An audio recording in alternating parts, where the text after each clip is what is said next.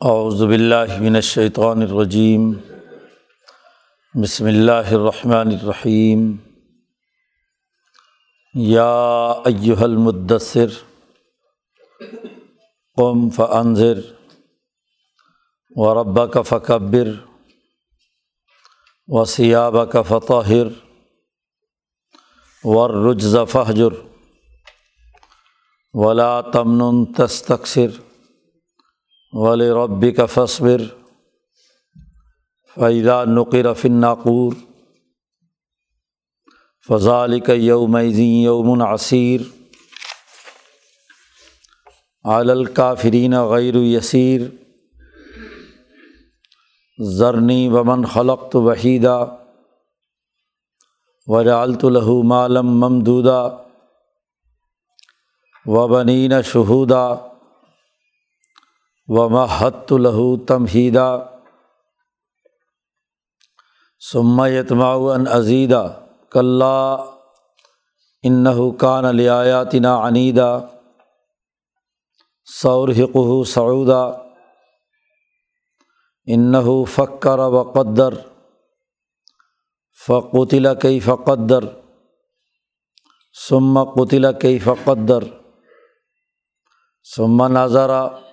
ثم قتل ابس و بصر ثم ادبر وسطبر فقال انحاظہ اللہ سحر یسر انحاظہ اللہ قول البشر.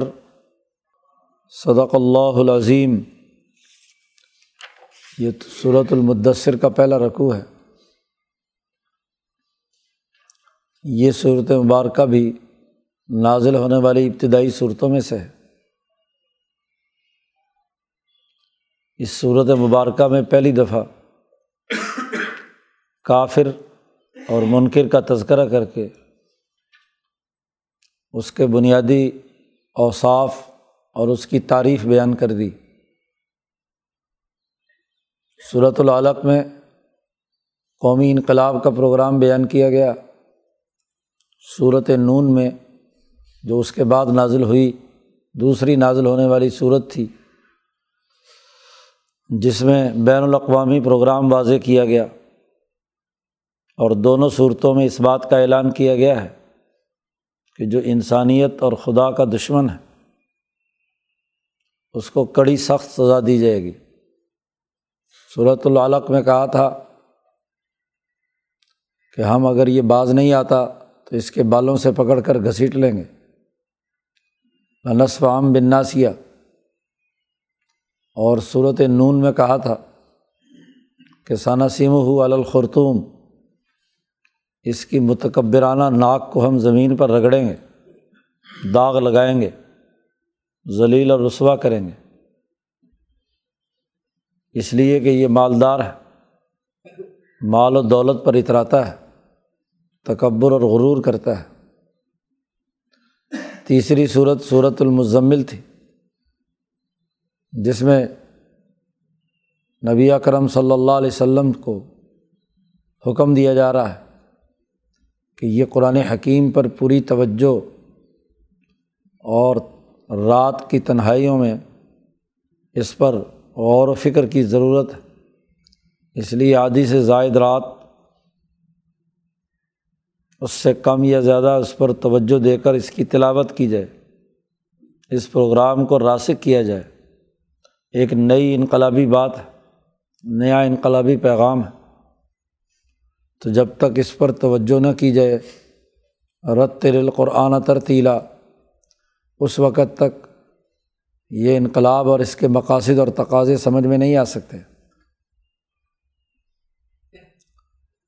پچھلی صورت میں قرآن حکیم پر ایمان لانے والی جماعت کی ذمہ داریاں بیان کی گئی تھیں۔ کہ داخلی طور پر ہر آدمی کو کون کون سے کام کرنے ہیں۔ اس صورت میں واضح کیا تھا کہ خود قرآن حکیم کی تلاوت کرو، نماز قائم کرو، زکوٰۃ ادا کرو، جہاد اور کتال کی تیاری کرو۔ انسانی فلاح و بہبود کے لیے دنیا بھر میں سفر کر کے مال تجارت کو ترقی دو۔ یب تعاون من فضل اللہ، وغیرہ وغیرہ۔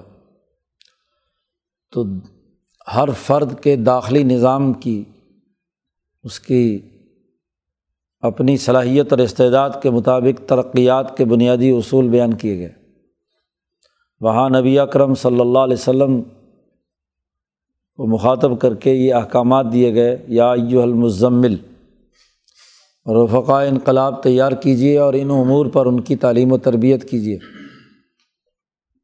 اب اس صورت میں پہلی دفعہ نبی اکرم صلی اللہ علیہ وسلم سے کہا جا رہا ہے کہ یا یو المدثر، اے مدثر، اٹھیے اور لوگوں میں اس پیغام کی حقانیت واضح کیجیے جو ظالم متکبر ہیں انہیں ڈرائیے۔ اور جو صدق کے دل کے ساتھ اس کو ماننے والے ہیں، ان کو خوشخبری سنائیے۔ تو یہاں مدثر کی تفسیر حضرت سندھی رحمۃ اللہ علیہ فرماتے ہیں کہ حضور صلی اللہ علیہ وسلم کے جو پانچ نام ہیں، ان میں جیسے حاشر رفقا انقلاب کی تیاری کے لیے افراد تیار کرنا ہے، ایسے ہی مدثر یہ حضور صلی اللہ علیہ وسلم کے پانچ ناموں میں سے جو بخاری اور معطا میں روایت موجود ہے، پانچ نام حضور نے خود اپنے بیان فرمائے ہیں کہ میرے پانچ نام ہیں جن میں ایک الماحی، ظلم اور کفر کو مٹانے والا۔ قرآن حکیم نے بھی یہ لفظ استعمال کیا ہے کہ اللہ تعالیٰ کفر مٹھاتا ہے۔ یم اللہ ما شاء جو ظلم اور متکبر لوگ ہیں ان کو مٹھاتا ہے۔ تو ماہی اسی سے ہے۔ تو دس سارا یہ جو لفظ ہے، اس کا جو لغوی ماخذ ہے، وہ اسی بنیاد پر ہے کہ جو ہلاک کرنے والا۔ تو المحلک یا یہ المدثر، اٹھو اور ان کو تباہ و برباد کرو۔ یہ جو ظالم اور متکبر ہے، وہاں تو کہا تھا لنصف عام بناسیا صورت العلق میں۔ کہ ہم اس کو پکڑ کر بالوں سے گھسیٹیں گے۔ صورت نون میں کہا تھا نسم ہو الخرتوم کہ ہم اس کی ناک کو داغ دیں گے۔ اب ہم مالا اعلیٰ کی وہ تمام قوتیں ہیں کہ جو آسمانوں اور زمینوں میں کام کر رہی ہیں، اور نبی اور ان کی تیار کردہ جماعت اسی تمام قوتوں کا حصہ ہیں۔ جب فرشتے اللہ کے حکم سے کام کرتے ہیں اور امبیا اور ان کے متبین فرشتوں کی طرح اللہ کے احکامات کے غلبے کے لیے کردار ادا کرتے ہیں، تو ان تمام کی اجتماعی طاقت کو قرآن حکیم جمع کے سیغے سے استعمال کرتا ہے کہ ہم یہ کریں گے، ہم یہ کریں گے۔ اب وہ جو اللہ کا حکم ہے مالا اعلیٰ کا، اب وہ نبی اکرم صلی اللہ علیہ وسلم کو دیا جا رہا ہے کہ آپ اس ہم میں شریک ہوں، ہمارا حصے دار بنے۔ اٹھیے، وہ ہلاکت خیزی جو اللہ تبارک و تعالیٰ نے جس کا فیصلہ کیا ہے کہ ظلم اس دنیا پر بہت بڑھ چکا ہے، ظلم و تکبر ہے۔ امام شاہ ولی اللہ فرماتے ہیں کہ حضور کی بیست سے پہلے اللہ تبارک و تعالیٰ نے انسانیت پر نظر کی عرب و اجم کو دیکھا تو سخت ناراضگی کا اظہار کیا تمام عرب اور اجم پر کہ اس زمانے میں کیسر و کسرا کے ظلم اور حجاز میں ان متکبروں کی حکمرانی کی وجہ سے انسانیت اذیت میں مبتلا ہے۔ اللہ کے مقابلے میں شرک اور کفر پیدا ہو رہا ہے۔ تو ان بڑے بڑے طاقتور حکمرانوں کو سزا دینے کے لیے اللہ نے نبی اکرم صلی اللہ علیہ وسلم کو دنیا میں بھیجا ظلم کا نظام ختم کرنے اور عدل قائم کرنے کے لیے۔ تو پچھلی صورتوں میں ذات باری تعالیٰ نے اپنے فرشتوں کی اجتماعیت کا تذکرہ کیا۔ تو اب نبی اکرم صلی اللہ علیہ وسلم اور ان کے وہ رفقا جو تربیتی مراحل سے گزر چکے ہیں، ایک سال تک تقریباً پوری توجہ اور اہتمام کے ساتھ انہوں نے ساری ساری رات یا آدھی سے زیادہ رات کھڑے ہو کر قرآن حکیم کے ان کلمات پر غور و فکر اور تدبر کیا ہے۔ یہی صورتیں بار بار پڑھی ہیں۔ اتنی صورتیں نازل ہوئی تھیں۔ انہیں کے پڑھنا پڑھنے کا حکم دیا گیا فقر و مات سرا من القرآن۔ تو جتنی دفعہ بھی تلاوت کرتے تو اس کے وسیع ترین معنی اور مفہیم ان پر کھلتے۔ اور اس کے جہاں جہاں اثرات مرتب ہو سکتے تھے وہ ان کے ذہن اور دل و دماغ میں راسخ ہوئے۔ سرتا پاؤں اب اس میں رسوخ حاصل کر چکے ہیں۔ جسم کا انگ انگ، جسم کی روح کا ایک ایک حصہ قرآن ان صورتوں کے رنگ میں رنگا جا چکا ہے۔ اس لیے نبی کرم صلی اللہ علیہ وسلم سے کہا جا رہا ہے، اٹھیے۔ ہلاک کیجیے انہیں۔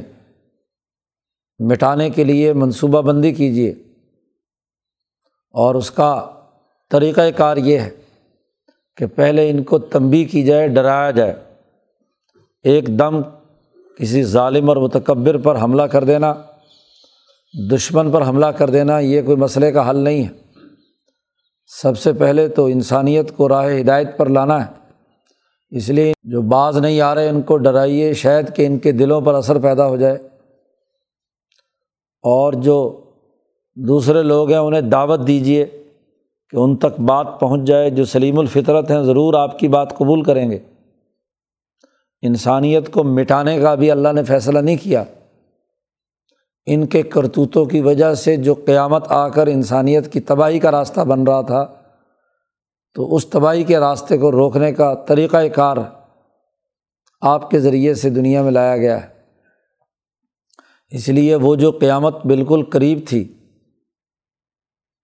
اس قیامت کو دور دھکیل دیا نبی اکرم صلی اللہ علیہ وسلم نے اپنی جد وجہد سے، تو یہاں بقائے انسانیت کا سوال ہے۔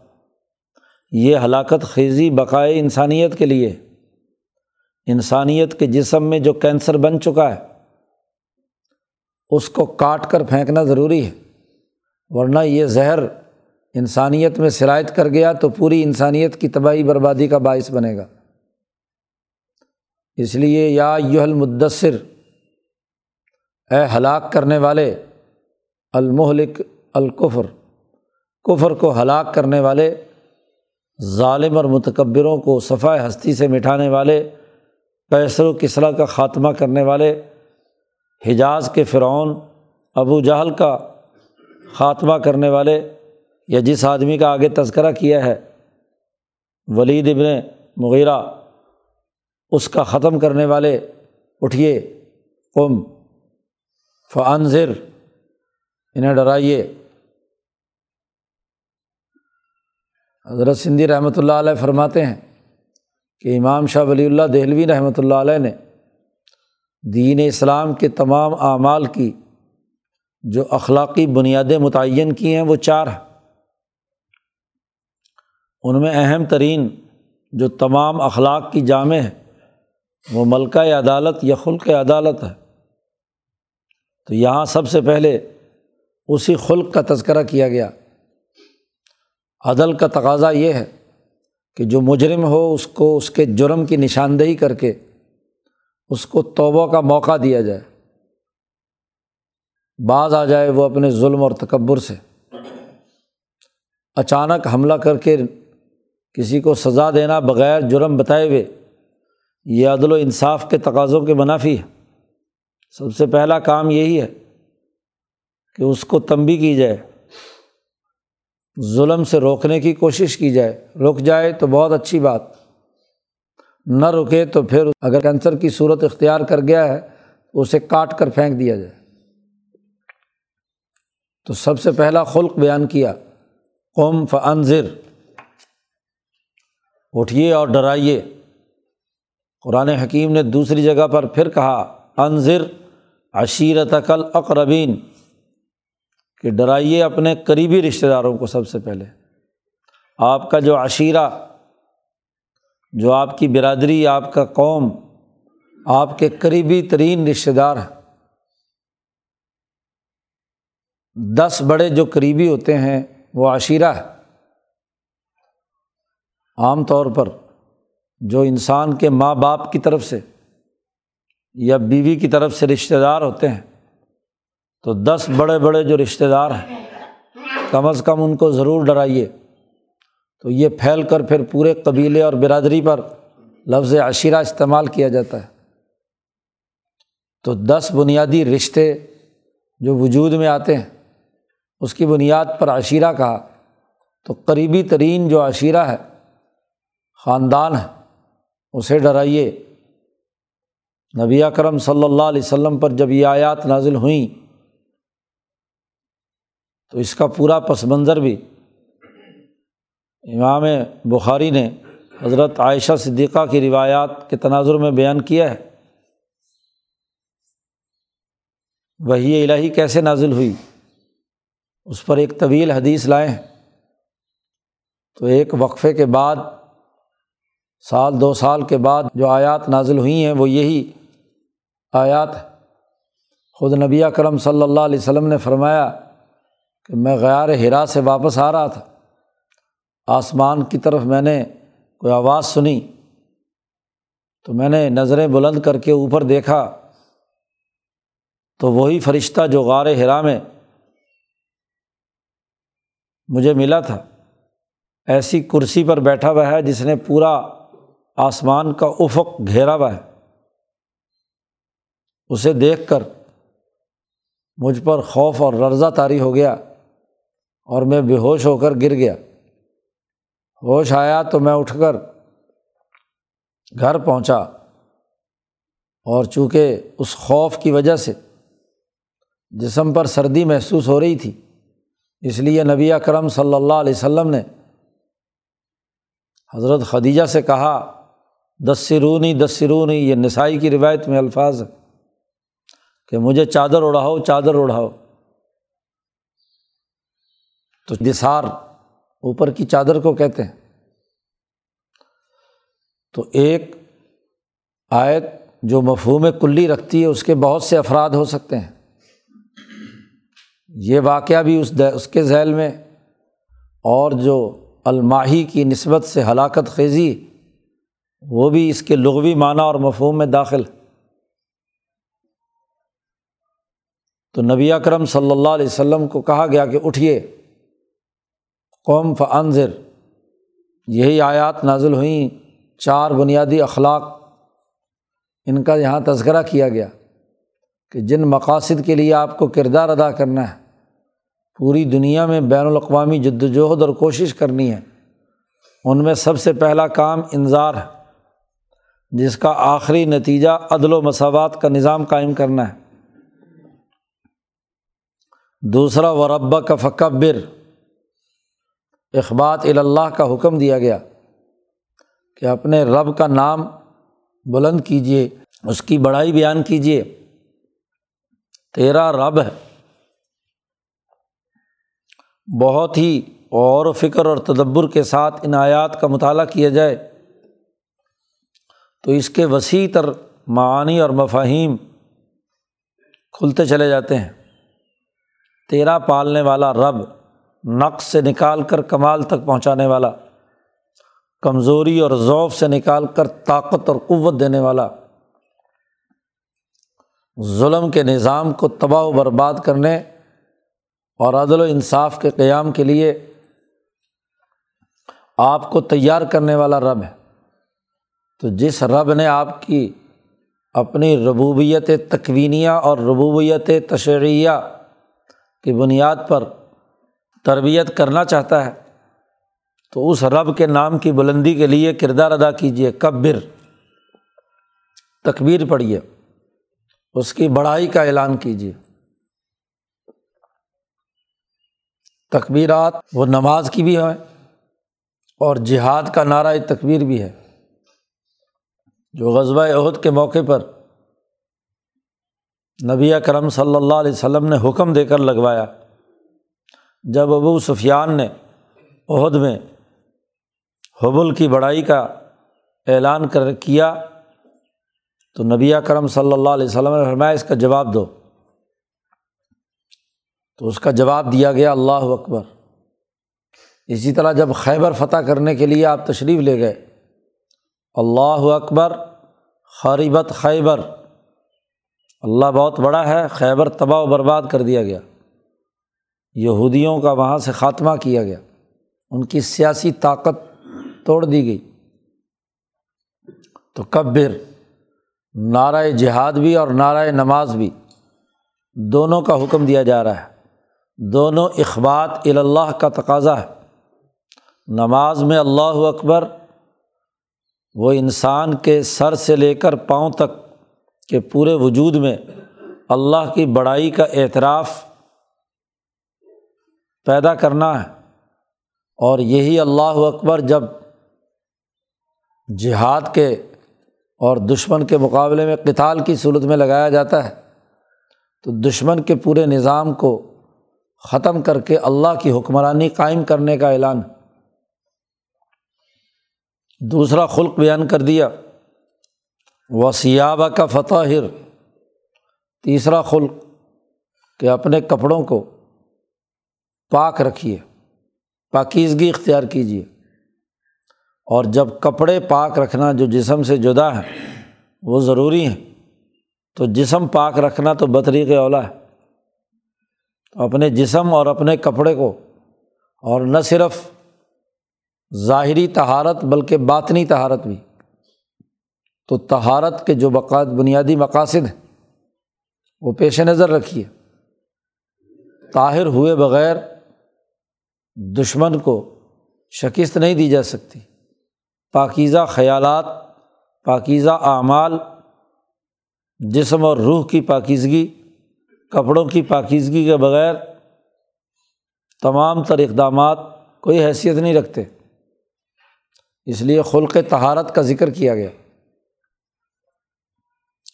ور رجز فہجر سماہت نفس بیان کی گئی۔ جیسے جسمانی اور کپڑوں کی تہارت ضروری ہے، ایسے ہی جو دل و دماغ کے اندر نفس کی خواہشات اور اس کے حوالے سے جو گندے خیالات اور تصورات موجود ہیں، پست سوچ موجود ہے، اس سے دور رہنے کا حکم دیا گیا ہے۔ رجز ہر وہ چیز ہے جسے انسان اپنے دماغ میں غیر اللہ کے علاوہ اہمیت دیتا ہے۔ کسی بت کی ہو، کسی پتھر کی ہو، کسی جنسی خواہش کی ہو، کسی سونے چاندی اور مال و دولت کے دماغ کے اندر فکس کرنے کی ہو، جن کا قرآن حکیم نے ذکر کیا، زین الناسی حب الشہوات من النسائی والبنین بیویوں کی محبت، اولاد کی محبت سونے اور جواہرات کی محبت، گھوڑوں اور سواریوں کی محبت۔ اس کے لیے بڑا جامع لفظ امام شاہ ولی اللہ دہلوی نے سماحت نفس استعمال فرمایا ہے۔ سماحت نفس یہ ہے کہ انسان اپنے نفس کو ایسی بلندی کے مقام پر لے جائے کہ وہ پس چیزوں کی طرف متوجہ نہ رہے، بس ضرورت کی حد تک رہے۔ امام شاہ ولی اللہ نے اس کی مثال دی کہ انسان کو مثلاً بھوک لگی ہے تو انسان کی توجہ اور خیال میں کھانا ضرور آتا ہے، پیاس لگی ہے تو پانی پینے کا تقاضا پیدا ہوتا ہے۔ تو پانی پینے کے بعد پی لیا، ایک آدمی نے ضرورت پوری کر لی۔ تو جو سمیح النفس ہے، اس کو دوبارہ پانی کا خیال بھی نہیں آئے گا۔ کیونکہ ضرورت تھی پوری ہو گئی۔ لیکن جو اس کی ضد شہیح النفس ہے، احضرت الانفس الشح، انسانی نفوس میں شح، بخل، چیزوں کے ساتھ دلی لگاؤ، یہ حیوانیت کا تقاضا ہے۔ پانی پینے کے بعد بھی پانی پینے کی خواہش کا پیدا ہونا۔ یا اس سے کوئی بہتر پانی، کوئی شربت، کوئی لذیذ چیز آ گئی تو فوری طور پر وہ بھی چڑھا لی۔ تو یہ سماہت کے خلاف بات ہے۔ کیونکہ پیٹ میں جتنی پانی کی گنجائش تھی یا ضرورت تھی، وہ تو آپ کے جسم نے خود ظاہر کی اور آپ نے اس کے مطابق اور مناسب پانی پی لیا۔ یا غذا کی ضرورت ہوئی جو اور آپ جو روزانہ روٹین میں کھانا کھاتے ہیں ایک چپاتی، دو چپاتی، دو بھی، چار جو بھی کھاتا ہے آدمی۔ پیٹ بھر گیا۔ تو اس کے بعد بھی پھر بھی خواہش رہے۔ جی تو یہ سماہت نفس کے خلاف بات ہے۔ سمیع و نفس انسان اس سے اوپر اٹھے۔ بھائی، ضرورت پوری ہو گئی، دوسرے کام کرے جو اس کی ذمہ داریاں ہیں۔ خدا پرستی اور انسان دوستی کے دوسرے کاموں کی طرف متوجہ ہو۔ اب کھانا کھانے کے بعد بھی اگر دل کسی اور مزید لذیذ چیز کھانے کے چکر میں پڑا ہوا ہے، تو کام کیا کرے گا؟ حریث ہے، لالچی ہے۔ بیوی گھر میں موجود ہے، پھر بھی دوسری عورتوں کے پیچھے بھاگتا پھرتا ہے۔ تو یہ شہی النفس ہے سمیع النفس نہیں ہے۔ تو اس کے اندر بلندی ہونی چاہیے۔ سماعت نفس کا تقاضا عفت بھی ہے، سخاوت بھی ہے۔ مال ضرورت کے لیے تھا، آپ نے اپنی ضرورت پوری کر لی، آپ کے پاس وافر مال ہے، تو کوئی ضرورت مند آ جائے تو آپ اس پیسے سے دل لگا کر نہ رکھیں، بلکہ اس ضرورت مند کی ضرورت پوری کریں۔ یہ سماعت نفس ہے، سخاوت نفس ہے۔ اور آپ کی ضرورت پوری ہو چکی ہے، آپ کے استعمال کا سے فالتو ہے۔ اور دوسرا آدمی ضرورت مند ہے۔ پھر بھی بخل سے کی بنیاد پر آپ پیسے جوڑ جوڑ کر رکھتے ہیں۔ کہ ہائے، اگر یہ پیسے جیب سے نکل گئے تو دل ہاں جی پھٹ جائے گا۔ دل میں سرمایہ اور دولت کی ایسی محبت کا پیدا ہونا کہ اجتماعی ضرورت کے تقاضے کے موقع پر بھی وہ خرچ نہ کرے۔ یہ سماعت نفس کے خلاف بات ہے۔ یہی شح، یہی بخل۔ اس لیے سماعت نفس کے بہت سارے پہلو ہیں، جن میں سخاوت بھی ہے، عفت بھی ہے۔ ہاں جی۔ باقی جو تقاضے ہیں، کھانے پینے کے وہ بھی ہیں۔ اس لیے شاہ صاحب نے فرمایا کہ جو سماعت نفس والا انسان ہے، وہ گری پڑی چیز کی طرف توجہ نہیں کرتا۔ جو پس چیز ہے، جس کے اندر یہ وصف نہیں ہوتا، وہ ہر چھوٹی سے چھوٹی چیز پر اس کی جان نکل رہی ہوتی ہے۔ کوئی روٹی کا ٹکڑا مانگنے آ گیا اور آپ سے ضرورت سے زائد ہے، وہ دیتے ہوئے بھی دل تنگ ہوتا ہے۔ کسی پر پیسے خرچ کرتے ہوئے بھی دل تنگ ہوتا ہے۔ تو دل بڑا ہونا، یہ سخاوت نفس، بلندی کی طرف جانا، عظمت اور وقار کی طرف جانا۔ اپنی ذلت اور کمزوری اپنی پستی کی طرف نہ جائے اور پستی دولت کی محبت ہے، عورتوں کے پیچھے بھاگنا ہے اور دوسری خواہشات کے پیچھے کھانا کھایا ہوا بھی ہے، پھر بھی ہاں جی لذیذ سے لذیذ کھانے کے پیچھے پڑا ہوا ہے۔ تو یہ خرابی کی بات ہے۔ تو اس لیے کیا رجز رجز ہر وہ چیز ہے جس کا دل کے ساتھ ایسی اٹیچ ہو جائے ہو تو ضرورت کی انسان کی، لیکن ایسے طریقے سے وابستہ ہو جائے کہ اس کو جدا کرنے پہ جان نکلے۔ تو ایسے ہر طرح کے رجز کو، ایسی کمزوریوں کو، ایسی پستیوں کو فہجر چھوڑ دیجیے کیونکہ جب آدمی ان چیزوں سے تعلق ایسا بنا لیتا ہے، تو گویا کہ وہ ایک بت بن گیا، آدمی اس کی پرستش کرتا ہے۔ پیسے کی پرستش کرتا ہے، اس کے گرد گھوم رہا ہے۔ کسی کے دماغ میں کوئی عورتوں کی محبت اور عشق غالب ہو گیا تو عورتوں کے پیچھے ہی دوڑتا پھر رہا ہے۔ جی کسی میں کوئی اور پست کام کی طرف توجہ ہوگی، ہے ذلیل ترین کام، لیکن وہ اسی کے پیچھے دن رات اپنا لگائے بیٹھا۔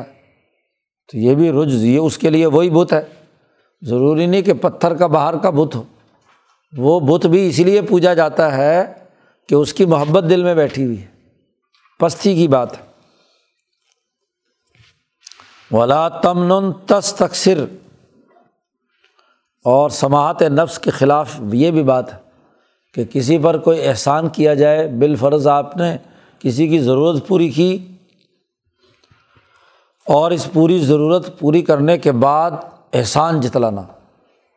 جی قرآن حکیم نے کہا ہے دوسری جگہ پر کہ جب انسان کسی کو دے کر احسان جتلائے تو قرآن نے کہا کہ اس احسان اور من جتلانے کے بجائے اگر کوئی اس سے اچھی بات کہہ دیتے، سلیقے سے معذرت کر لیتے تو وہ اس سے اچھا تھا۔ قول معروف اس صدقے سے بہتر ہے جو جتلایا جائے۔ پیسے دینے کے بعد اس کو حقیر سمجھا جائے، اس کی عزت نفس سے کھیلا جائے، اس کو ذلیل کیا جائے۔ مجمع عام میں کہ یہ تو بھوکا ننگا پیسے مانگتا ہے اور مجھ سے پیسے لے کے گیا۔ اس سے اچھا تو اس کو کہہ دیتے کہ بھائی معاف کر کہیں اور سے، لے لے۔ تو قرآن حکیم نے کہا بلا تم تس تقسر ایسا نہ کر کے احسان کرے اور پھر اس کا فوری بدلہ بھی چاہے۔ کسی غریب کو پیسے دے کر اس سے وگار لینا، بغیر کسی معاوضے کے کام کرانا، یا جن سے کام کرایا اس کو عوض دینے کے بجائے صدقہ، زکوٰۃ کے پیسے دے دیے۔ تو یہ بھی سماحت نفس کے خلاف بات ہے۔ کام کی مزدوری الگ ہے۔ اور اگر کوئی صدقہ خیرات آپ نے کرنا ہے، وہ ایک الگ مستقل فعل ہے۔ اس کو معاوضے میں ادا نہیں کیا جا سکتا۔ تو یہ چار بنیادی اخلاق یہاں بیان کیے گئے۔ عدالت سے شروع کر کے سماہت ان دونوں کا بڑا گہرا تعلق انسانیت کے ساتھ ہے۔ سماہت نفس کا اور عدالت کا۔ دوسرے انسانوں کے ساتھ ہے۔ اور انسان کی اپنی داخلی اور اجتماعی تربیت کے لیے ربا کا فکبر و سیابہ کا فتح اس کو درمیان میں بیان کیا۔ کیونکہ جب انظار مقصود ہے، اجتماع کو درست کرنا ہے، تو اس کا اول و آخر ہدف عدالت اور سماعت نفس ہو۔ لیکن یہ کام تبھی ہوگا کہ جب وہ یہ کام کرنے والا آدمی اخبات اللہ کرے گا اور تہارت کے خلق سے متصف ہوگا۔ وہی یہ کردار ادا کر سکتا ہے۔ اور اسی سماعت نفس کا ایک اہم پہلو ہے۔ ولی ربی کا فصبر اپنے رب کے لیے صبر و استقامت اختیار کرنا۔ ڈٹ جانا، رک جانا۔ مشکلات آئیں، پریشانیاں آئیں، تو انہیں برداشت کرنا۔ اس لیے قرآن حکیم نے پیچھے جو بات بیان فرمائی ہے انسان کے حوالے سے کہ خلق الانسان و حلوع اضا مسّ شر جزوا ہاں جی کوئی شر اور تکلیف پہنچتی ہے تو شور بچا لیتا ہے، پورا محلہ سر پر اٹھایا ہوا ہوتا ہے، پورا شہر کہ مر گیا مر گیا مر گیا۔ اور اگر کسے کوئی مال ملے مسّ الخیر، تو منوع، تکبر اور غرور سے اس کی گردن اکڑی بھی ہوتی ہے۔ سب پر اتراتا ہے کہ دیکھو جی میں کتنا کامیاب ہوں، میری ٹیکنیک کتنی کامیاب ہوئی، کتنی میں نے ترقی کی۔ تو یہ بھی شہی النفس ہے، اس میں بھی وقار نہیں ہے۔ انسان کو کوئی انعام ملے، خیر ملے، تو اس کو وقار سے برداشت کرے، نہ کہ اتراتا پھرے۔ لوگوں کو حقیر سمجھے، اللہ کا شکر ادا کرے اور وقار کے ساتھ شرافت کے ساتھ اسے بیان کرنا، حقیر کسی کو کیے بغیر، یہ سماعت نفس ہے۔ اور اگر کوئی تکلیف آئی ہے تو مصیبت کا اظہار کرنا، شور شرابہ مچانا سیاپا کرنا، پنجابی میں اسے کہتے ہیں شور شرابہ، رونا پیٹنا، یہ نہیں، بلکہ وقار کے ساتھ برداشت کرے کہ مشکلات آیا کرتی ہیں، چیلنجز ہیں، ہوا کرتے ہیں، لیکن میں ان کو ضرور ان کا مقابلہ کروں گا۔ یہ ہے صبر۔ اور پھر دنیا میں لوگ صبر کرتے ہیں، وقار کا مظاہرہ کرتے ہیں سماہت نفس کا مظاہرہ کرتے ہیں۔ بہادر اور دلیر لوگ مشکلات سے نہیں گھبراتے، بڑے بڑے کافر ڈٹ جاتے ہیں اپنی جگہ پر۔ ابو جہل بھی وہی تھا جو اپنے کفر پر ڈٹ گیا۔ اپنے کفر پر سنے، استقامت اختیار کی۔ لیکن رب کا نہیں تھا رب کے لیے نہیں تھا، جاہ پرستی کے لیے، حکومت برقرار رکھنے کے لیے جی مفاد پرستی کے لیے۔ تو بڑا جامع جملہ فرمایا کہ رب کے لیے جس نے آپ کی پرورش کی، آپ کو پالا، بڑا کیا، نظریہ دیا، شعور دیا، تو اس اعلیٰ مقصد کے لیے صبر و استقامت اختیار کرنا۔ اور اگر اعلیٰ مقصد کے لیے صبر نہ ہو تو وہ تو ضد ہے، وہ تو جہالت ہے۔ اس سے بڑی جہالت کیا ہوگی؟ جی اب ابو جہل بھی مرتے وقت بھی گردن کٹ رہی ہے۔ تو اس کی استقامت کا حال دیکھیے، کہتا ہے گردن نیچے سے کاٹنا۔ اور تاکہ گردنیں جب رکھی جائیں تو پتہ چلے کہ یہ سردار کی گردن۔ کسی کمزور کی نہیں ہے۔ پستی نفس اس میں نہیں تھی سماہت نفس تھی۔ لیکن یہ سماہت مال کے لیے تھی، حکمرانی کے لیے تھی، تکبر کے لیے تھی۔ بلندی نفس تھا، لیکن رب کے لیے نہیں تھا، نہ انسانیت کے لیے تھا۔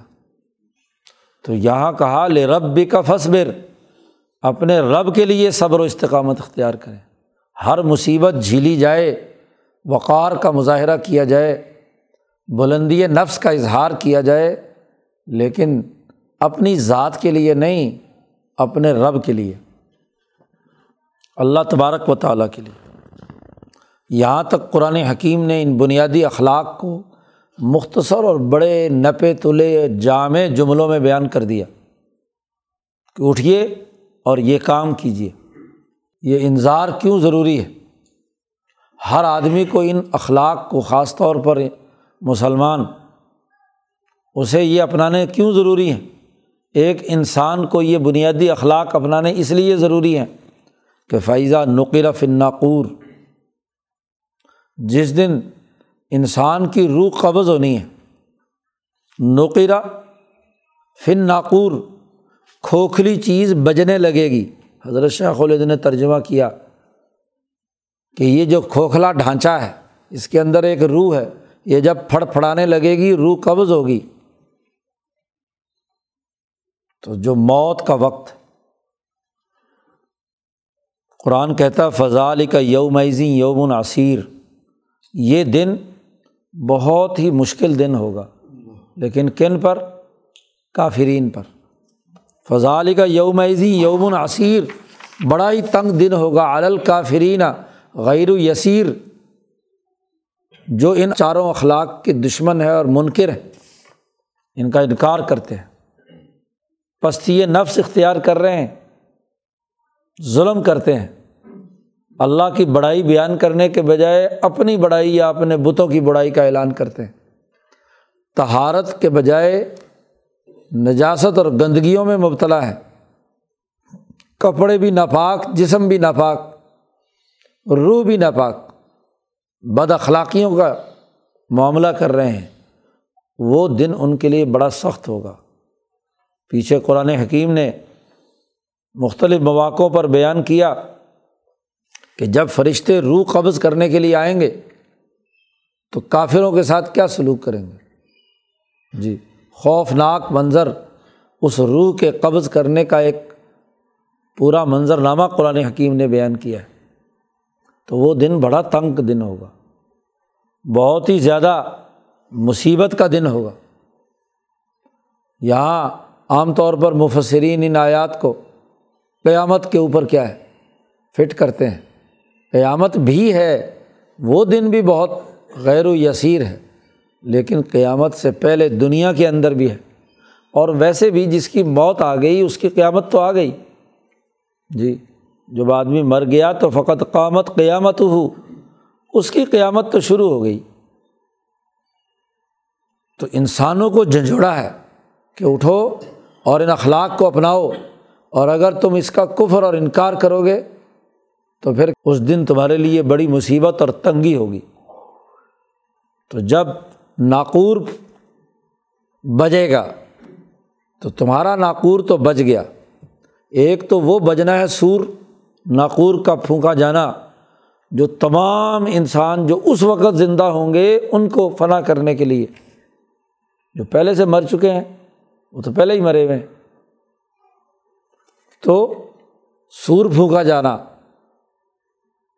جب یعنی کوئی اعلان ہوتا تھا، وہ ایک عربی میں ناقور کہتے ہیں کہ وہ ایک سینگ جس کے اندر ایک باریک سا سوراخ اس کی نوک پر اور پورا کا پورا کھوکھلا کر لیا جاتا تھا۔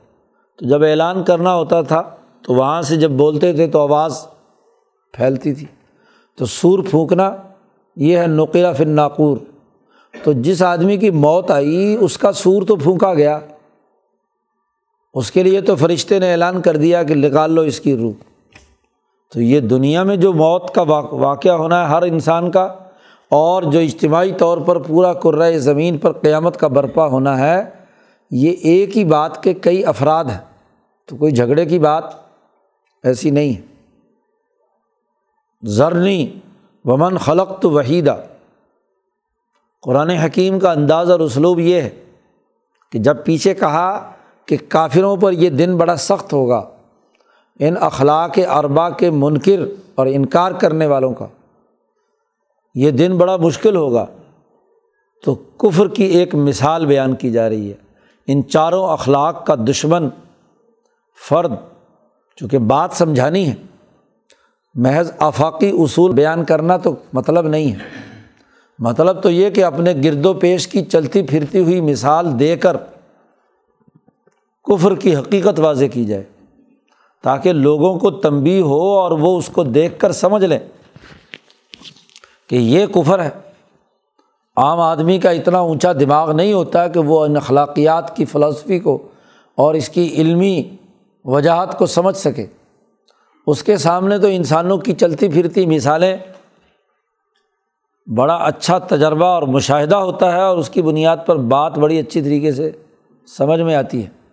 تو قرآن حکیم نے وہاں مکے کے ایک ظالم اور متکبر جو غیر سمیع بھی تھا تہارت بھی نہیں تھی، عدالت بھی اس میں نہیں تھی اور اخبات اللہ بھی نہیں تھا۔ چاروں باتیں اس میں نہیں تھیں۔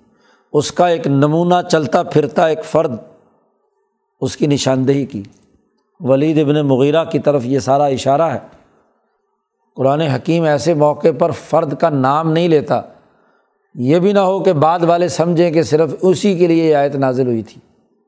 تاکہ آفاقی قانون بھی برقرار رہے اور اس کو اس طریقے سے بیان کیا جائے کہ ہر دور کے انسان اگر اپنے اپنے دائرے میں ایسے چلتے پھرتے لاشوں کو دیکھ لیں، ایسے کافروں کو، ایسے متکبروں کو دیکھیں تو ان کو بات سمجھ میں آ جائے۔ تو ضرور ہر سوسائٹی میں، ہر قوم میں ایسے متکبر موجود ہوتے ہیں۔ تو قرآن حکیم نے کہا ذرنی ذرا مجھے چھوڑیے۔ پیچھے کہا تھا اجمالی طور پر ذرنی ولمکذبینہ اولن نامہ مالدار والے، مال نعمتوں والے یہ انکار اور جھٹلانے والے ان کو چھوڑیے، میں ذرا ان کا علاج کرتا ہوں۔ یہ جو انسان محاورہ استعمال کرتے ہیں، اسی تناظر میں اللہ نے کہا کہ آپ مجھے چھوڑیے کہ میں اس کا علاج کرتا ہوں۔ اللہ تبارک و تعالیٰ نے اس مثال کو بیان کرتے وقت قرآن حکیم میں اس فرد کا تذکرہ کرتے ہوئے کہا کہ دیکھو، من خلق تو وحیدہ۔ میں نے اسے اکیلا پیدا کیا۔ یہ اپنے باپ کا اکلوتا بیٹا تھا۔ باپ مالدار ہو، پیسے جائیداد کا مالک ہو اور اولاد ایک اکلوتا بیٹا ہو۔ ساری دولت باپ کی دولت کا مال کا وہی اکیلا مالک ہو۔ تو سرمایہ پرستی گویا کہ کوٹ کوٹ کر اس میں بھر جاتی ہے۔ دولت کا ارتکاز ایک فرد کے اندر ہو گیا۔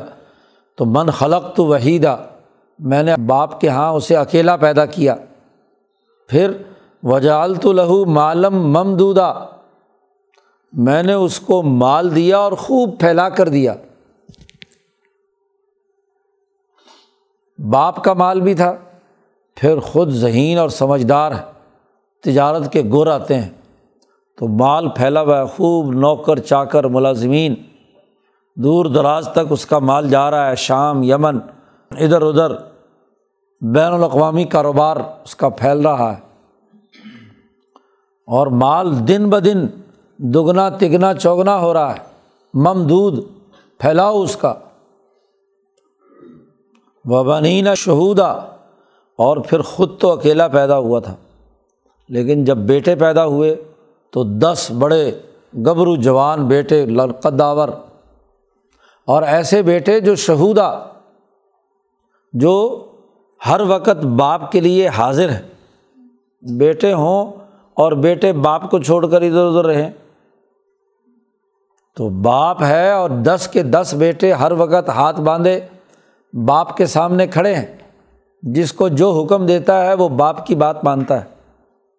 شہود ہے حاضر ہے تو گیارہ کی ٹیم جس جگہ پر پہنچ جاتی ہے تو پورے برادری اور خاندان میں کہ یہ تو جی بڑی ٹیم آ گئی، اب باقی لوگ کون ہیں جو ان کے خلاف بولیں؟ کوئی سیاسی رائے دے تو کسی کو اختلاف کی ضرورت نہیں ہوتی۔ کوئی معاملہ پیش آ جائے تو وہ نہیں۔ اور وہ دس کے دس کاروباری ذہن رکھتے ہیں مال پھیلانے میں۔ اور ان کو دور دراز کا سفر کرنے کی بھی ضرورت نہیں، ان کے ملازمین کا اتنا بڑا نیٹ ورک ہے کہ کسی کو شام جانے کی ہاں جی کسی کو یمن جانے کی ضرورت نہیں ہے۔ کیونکہ غائب تو تبھی ہوں گے کہ جب وہ مال لے کر باہر جائیں، ہر وقت وہیں حاضر رہتے ہیں۔ کوئی عدالت کا موقع ہو، کوئی سیاست کا موقع ہو، وہاں حاضر ہیں۔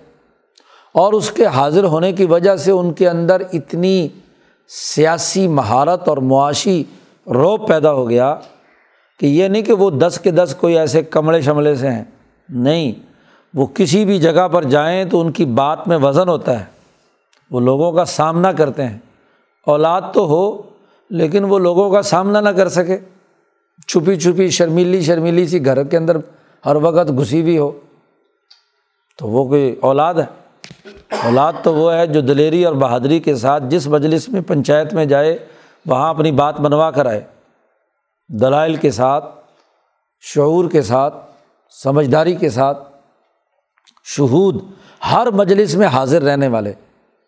کوئی اہم سیاسی میٹنگ کوئی معاشی میٹنگ ایسی نہیں ہوتی جس کے اندر یہ نہ جائیں اور وہاں حاضر ہو کر اپنی مستقل رائے وہاں بیان نہ کریں۔ صرف لائی لگ نہیں ہے کہ باپ نے کہہ دیا تو باپ کے پیچھے چل پڑے۔ باپ کے حکم کے تو پابند ہیں، لیکن اپنی آزادانہ رائے اور سوچ اور عقل بھی استعمال کرتے ہیں۔ تو بنینا شہودا۔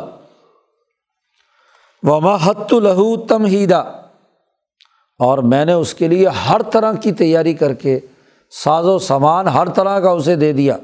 اب جس آدمی کے دس گیارہ بیٹے ہوں، بہادر دلیر ہوں، سیاسی طاقت رکھتے ہوں، تو انسان کو دنیا میں سیاسی طاقت اور وجاہت چاہیے کہ برادری میں، خاندان میں ہاں جی حکومت میں اس کا اثر و رسوخ ہو۔ اور مال چاہیے اور مال بھی خوب پھیلا دیا۔ تو ساری تمہیدات، ساری ہر چیز جو ساز و سامان دنیا کا چاہیے، کوئی ایسا نہیں ہے کہ اس کے پاس نہ ہو۔ مکمل نعمت اس کو دے دی۔ اولن نامہ کا وہ حامل۔ نبی کرم صلی اللہ علیہ وسلم نے فرمایا کہ اگر کسی انسان کے پاس اپنا رہنے کا گھر ہو، اپنی سواری ہو جس پر وہ سفر کر سکے، اس کے گھر میں بیوی ہو جی اور اس کے پاس خادم ہو، کھانے پینے کے لیے مال ہو، تو اس پر دنیا ٹوٹ کر برس چکی۔ دنیا کی کوئی نعمت، بنیادی جو نعمت ہے، وہ اس سے محروم نہیں رہا۔ اب اس کا فریضہ ہے کہ ان تمام نعمتوں کی بنیاد پر خدا پرستی اور انسان دوستی کے لیے کردار ادا کرے۔ اللہ کے تعلق سے اللہ کے احکامات کو دنیا میں غالب کرنے کے لیے کردار ادا کرنا، یہ اس کا فریضہ ہے۔ اب وہ یہ بہانہ نہیں کر سکتا کہ میرے پاس تو جی رہنے کو مکان نہیں تھا، میرے پاس تو اپنی جنسی تقاضوں کی تکمیل کے لیے بیوی نہیں تھی۔ میرے پاس تو کیا ہے، مال نہیں تھا کھانے پینے کے لیے، اس لیے میں فلاں کام میں مصروف تھا۔ نہیں، جس پر یہ تمام چیزیں مل گئیں تو دنیا پوری آ گئی۔ آپ کے پاس اپنا خادم ہے، بیوی ہے، اپنی سواری ہے۔ تو حضور نے فرمایا کہ اب مکمل چیزیں آپ کے پاس آ گئیں۔ یہ ہے حر، آزاد۔ کیونکہ جو غلام یا خادم ہے، وہ تو بندہ محتاج ہے۔ تو آقا جو کہے گا، مالک جو کہے گا، اسے کرنا پڑے گا۔ وہ اس کی اجازت کے بغیر دن میں کہیں آ جا سکتا نہیں۔ تو اس لیے وہ تو کہہ سکتا ہے کہ جی میں مجبور تھا کہ مجھے اجازت نہیں ملی، محتاج تھا اس لیے، لیکن جس پر یہ تمام نعمتیں آ گئیں، وہ حر ہے، آزاد ہے۔ اور حر پر باقی انسانوں کو آزاد کرانے کی ذمہ داری عائد ہو گئی۔ دوسروں کو احرار بنانے، ان کے لیے ان کی غلامی گردن کو آزاد کرانے کے لیے فق و رقبہ گردن چھڑانے کے لیے، غلامی سے نجات دلانے کے لیے، ان کو آزاد فرد بنانے کے لیے اس آزاد کی ذمہ داری اس پر عائد ہو گئی۔ تو میں نے اس کو ساری تمہیدات، سب جتنی ضروری چیزیں تھیں وہ دے دیں۔ یعنی قومی وقار بھی ہے، قومی حکومت میں اثر و رسوخ بھی ہے۔ بسا اوقات ابو جہل سے رائے کا اختلاف ہوتا تو یہ اپنے بیٹوں کے بل بوتے پر ابو جہل سے اپنی بات بنوا کر مکے کی حکومت میں اپنے تمام کردار ادا کرنے کی اہلیت رکھتا تھا۔ ولید ابن مغیرہ۔ مولانا سندھی فرماتے ہیں، گویا کہ قومی نظام اس کا مضبوط ہو گیا تھا، مضبوط تھا۔ پھر اس کے ساتھ ساتھ اس کا حال یہ تھا کہ یہ کیسر و کسرا کے درباروں میں نمائندہ بن کر جاتا تھا۔ وہاں بھی اس کی بڑی حیثیت تھی۔ تو اب اس کے دل میں لالچ تھا۔ یتما سما یتما ان عزیدہ کہ یہ جو قومی وقار ہے، اس سے اوپر بڑھ کر میں بین الاقوامی لیڈر بھی مکے کا میں بنوں۔ نبی اکرم صلی اللہ علیہ وسلم کے مقابلے پر۔ اخلاق خراب ہیں۔ ان چار پانچ اخلاق کا بنیادی منکر ہے، کافر ہے۔ اور ان بد اخلاقیوں کے ساتھ رہتے ہوئے اپنی ان قومی خرابیوں کو جو قریش نے وہاں پیدا کر دی تھی مکہ میں، اس کو بین الاقوامی یعنی دوسری اقوام کو فتح کرنے کے لیے خواہش رکھتا ہے یتماؤ اس کے دل میں خواہش ہے کہ ان عزیدہ کہ میں اور مزید اس سے آگے بڑھوں۔ عام طور پر تو مفسرین صرف اتنی بات کہہ کر ختم کر دیتے ہیں کہ جی مال تھا، مزید مال کی خواہش رکھتا ہے۔ بھائی، مزید مال دنیا میں کس مقصد کے لیے؟ مال کی معاشی طاقت سے دوسروں کو زیر کرنا مقصود ہوتا ہے۔ تو اب یہ چاہتا ہے کہ چونکہ مکے کا سب سے بڑا مالدار، سب سے بڑا سیاسی طور پر طاقتور فرد میں ہوں، تو بین الاقوامی انقلاب کے لیے مک، قریشیوں کی بین الاقوامی حکومت کے لیے بھی مجھے ہی لیڈر بننا چاہیے۔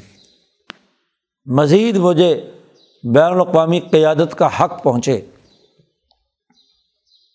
تو قرآن حکیم نے یہ بات واضح کر دی۔ کہ جس کی قومی سوچ میں یہ بد اخلاقیاں ہیں، چاروں کی ضد، تو وہ یہ خواہش رکھے کہ بین الاقوامی لیڈر بھی میں ہی بنوں گا۔ تو قرآن نے کہا کل ہرگز نہیں۔ ہرگز ہرگز ایسا نہیں ہو سکتا۔ اب بین الاقوامی قیادت تو ان قریشیوں کے لیے ہوگی کہ جو ان اخلاق اربا کے مطابق ہوں گے۔ جی قوم فنظر و ربا کا فکبر و سیابہ کا فتح ور رجزا فہجر ولا تمن تس تقسر ولی ربی کا فصبر جو ان اخلاق کے حامل ہوں گے، تو گویا کہ ان کے دلوں میں کل انسانیت سمائی بھی ہوگی، نسل پرستی، اپنا تکبر اور غرور، ذاتی خواہشات، مفادات۔ اگر یہ ذاتی خواہشات والے لوگ بین الاقوامی لیڈر بن جائیں تو پوری دنیا کو لوٹ کر کھا جائیں گے۔ پوری انسانیت کو حقیر سمجھیں گے۔ اس لیے کلّہ ہرگز ہرگز یہ بین الاقوامی لیڈر نہیں بن سکتے۔ یہ اس کام کے لیے نہیں ہے۔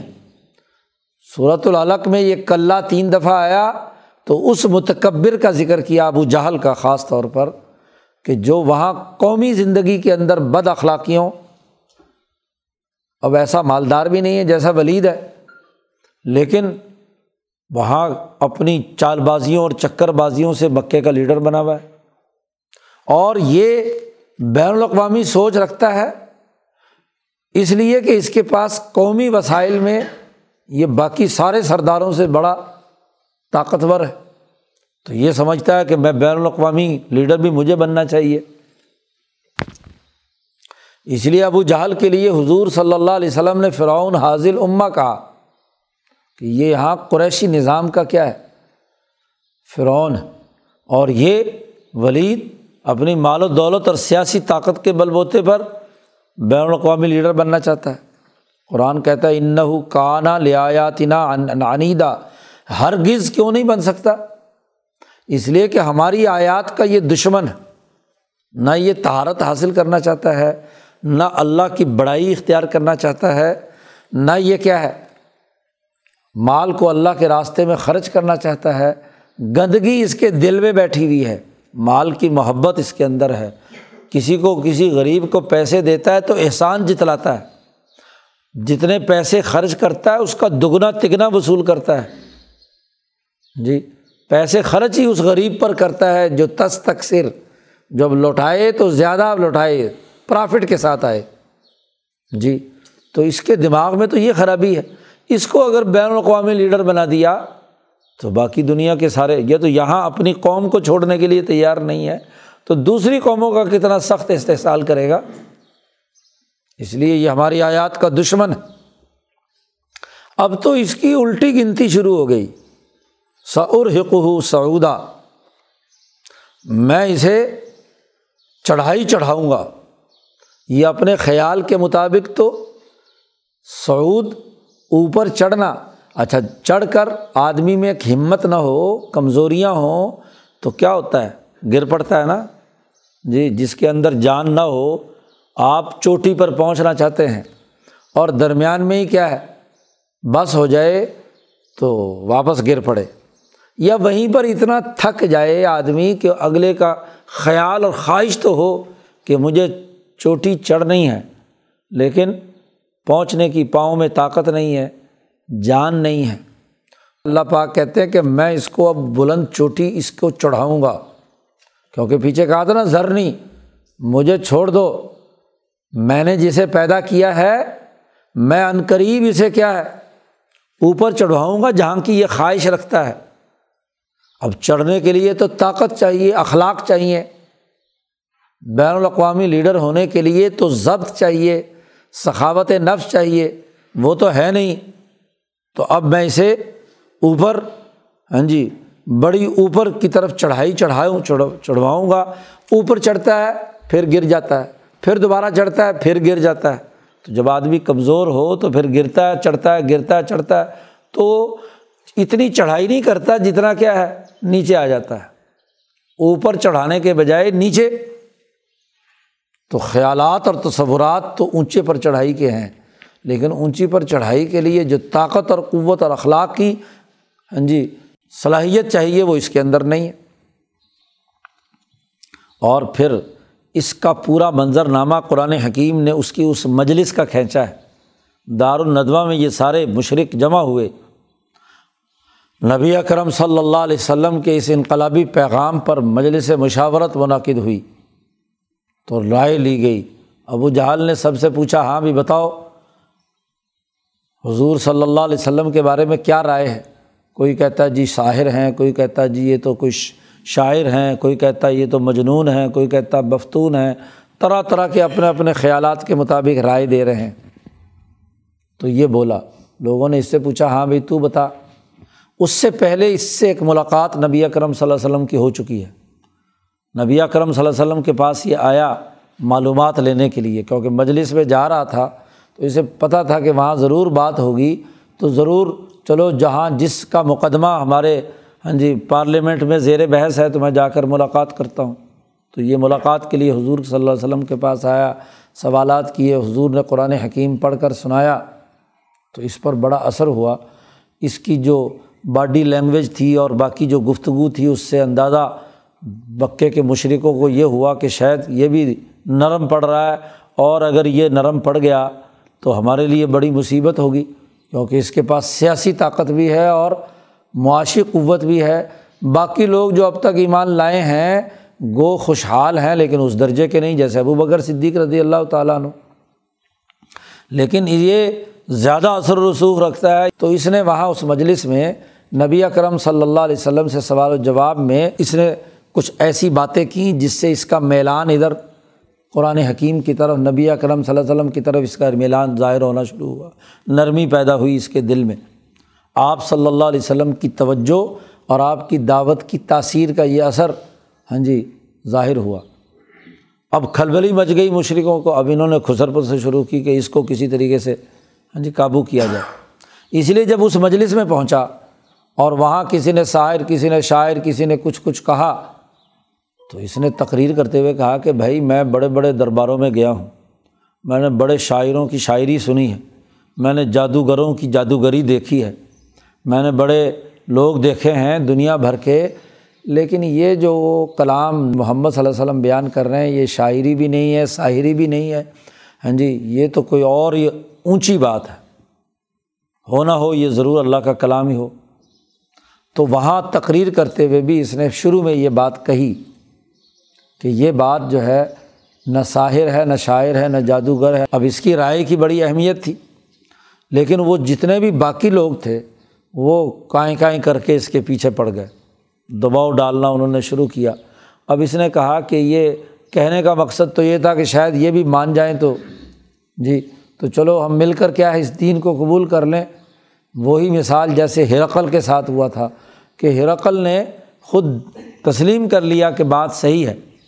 لیکن اس نے دروازے بند کر کے جیسے ہی کہا کہ بھائی یہ تو بات ہاں جی اللہ کا کلام لگتا ہے، تو سارے کے سارے جتنے بھی اس کی پارلیمنٹ کے لوگ تھے ہاں جی وہ سب کے سب ہاں جی وہاں سے اٹھ کر بھاگنے لگے، نفرت کا اظہار کیا۔ اس نے کہا، یہ تو ساری کی ساری حکومت میری چتراہٹ ختم ہو رہی ہے۔ وہ تو بین الاقوامی ہاں جی دوسری قوم کا فرد ہے اور بالکل یہی منظرنامہ یہاں ہوا۔ کہ جب اس نے اس طرح کی کوئی نرم گفتگو کی تو باقی جو دار الدوا کے شرکات ہیں ان میں کھلبلی بچ گئی۔ انہوں نے انتہائی نفرت اور غصے اور ہاں جی طرح طرح سے اس کے اوپر تانے اور آوازیں کسنے شروع کر دیے، باتیں شروع کر دی۔ ہاں جی کہ بس اتنی طاقت ہو کر، اتنے پیسے ہو کر، اتنا مالدار ہو کر تو ہاں جی اس طرح کی باتیں کر رہا ہے۔ تو اب دیکھا کہ قبیلہ جو ہے دوسری طرف جا رہا ہے، تو پھر اس نے بات بدلی۔ وہ جو بات بدلی ہے اس کا قرآن نے منظرنامہ کھینچا ہے۔ قرآن کہتا ہے ان نحو فک کرا و قدرا اب اس نے تمام لوگوں کے رد عمل کو دیکھ کر غور و فکر کیا۔ سوچا ہاں جی دماغ لڑایا۔ اب بیلنس کرنے لگا کہ اگر میں محمد صلی اللہ علیہ وسلم پر ایمان لایا تو پھر یہ یہ اس کے نتائج مجھے بھگتنا یہ سارے لوگوں کی مخالفت مجھے برداشت کرنی پڑے گی، میری چودراہٹ ختم ہوگی، میرے مال کے ہونے کے باوجود میرے بیٹوں کے لوگ مخالف ہوں گے، اپنی سیاسی حیثیت کے ختم ہونے کا اسے تو وقت درا اور اندازہ لگایا۔ ہاں جی اندازہ لگایا کہ کیا اس کو اختیار کرنے میں فائدہ ہے یا اس کو اختیار کرنے میں؟ اور معیار کیا تھا؟ سرمایہ کس سے بڑھے گا؟ سیاسی طاقت کیسے بڑھے گی؟ میں بین الاقوامی لیڈر کیسے بنوں گا؟ قدرا۔ اب اس نے اندازہ لگایا کہ اگر جس نبی پر کلام نازل ہوا ہے، تو ظاہر لیڈرشپ کس کی ہوگی؟ اس کی ہوگی۔ مجھے تو کیا ہے؟ ان کے ماتحت رہ کر کام کرنا پڑے گا، میری لیڈرشپ تو نہیں ہوگی۔ بھلے ہی میرے پاس مال ہو۔ جیسے ابو جہل کی موجودگی میں سربراہ یہ نہیں ہے، ابو جہل سربراہ ہے۔ مال اس کے پاس زیادہ، سیاسی طاقت اس کے پاس زیادہ، اولاد اس کے پاس زیادہ۔ لیکن یہاں بھی ابو جہل کے نیچے لگا ہوا ہے۔ تو اب اس کا خیال یہ کہ لیڈرشپ تو بین الاقوامی وہاں ہوگی۔ مجھے تو اس ابو جہل وغیرہ کو دبا کر بین الاقوامی لیڈر بننا ہے۔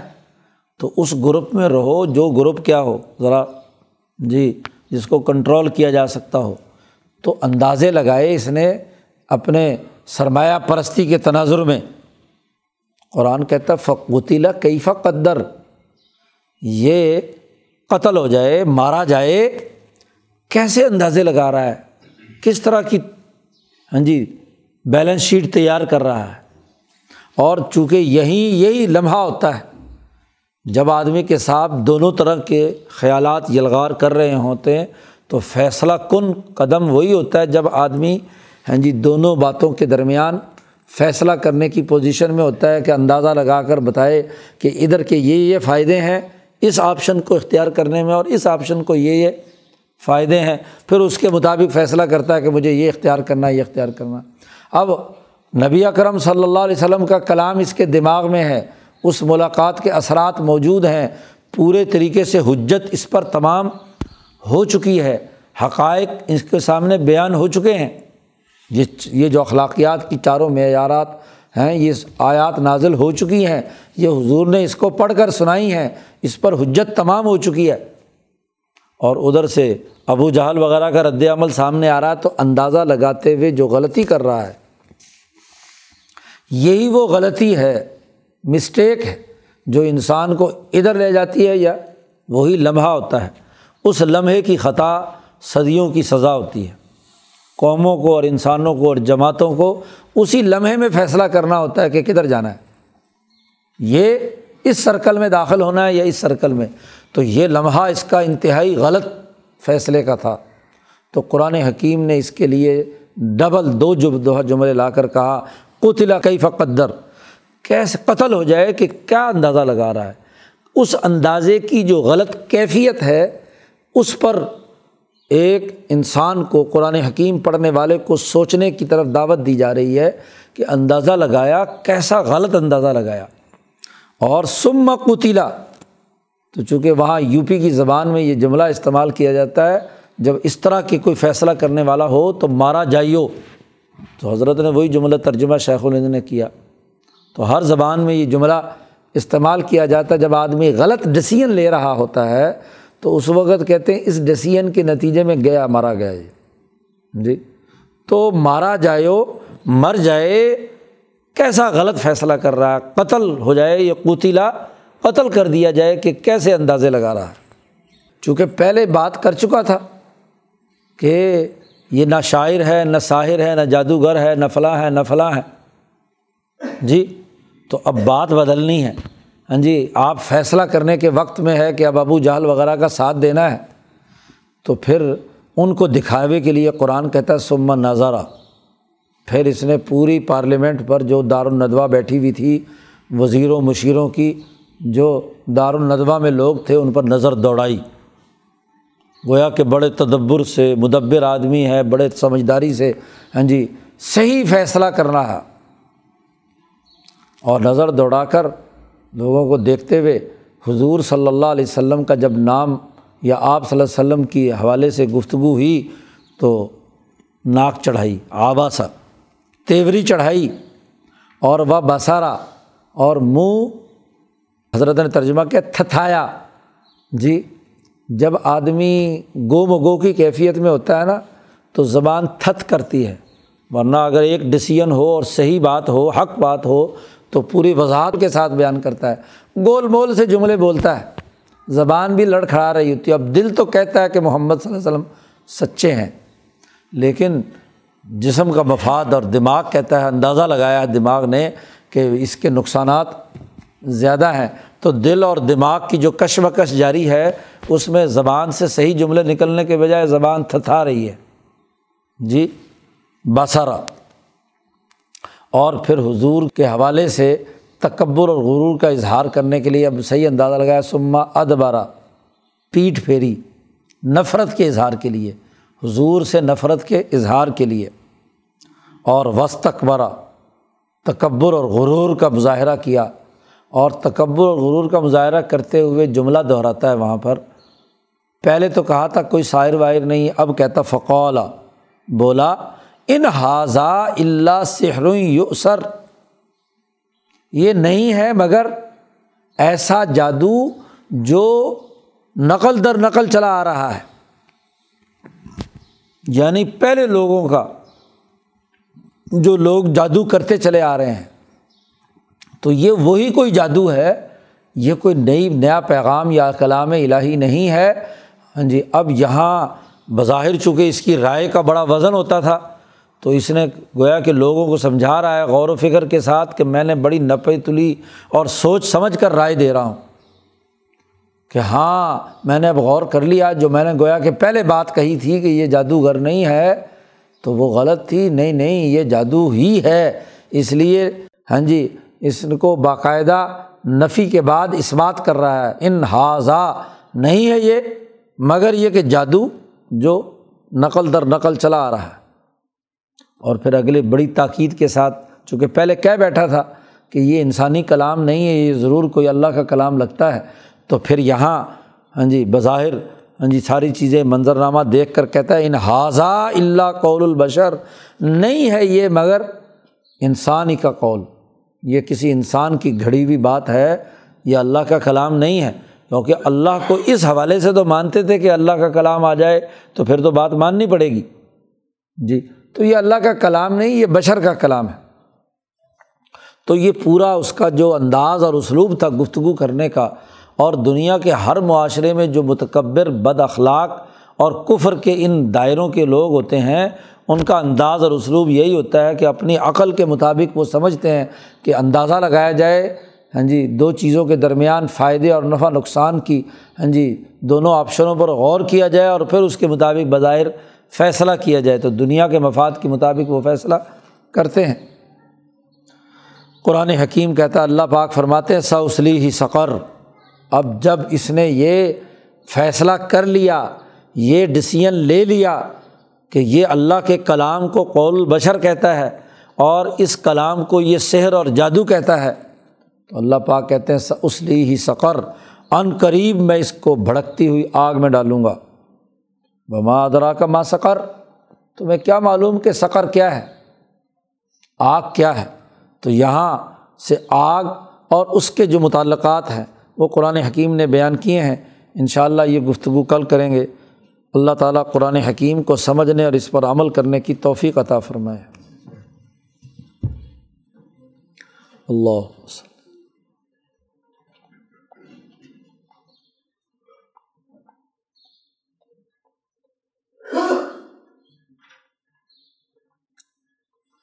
اجمعین۔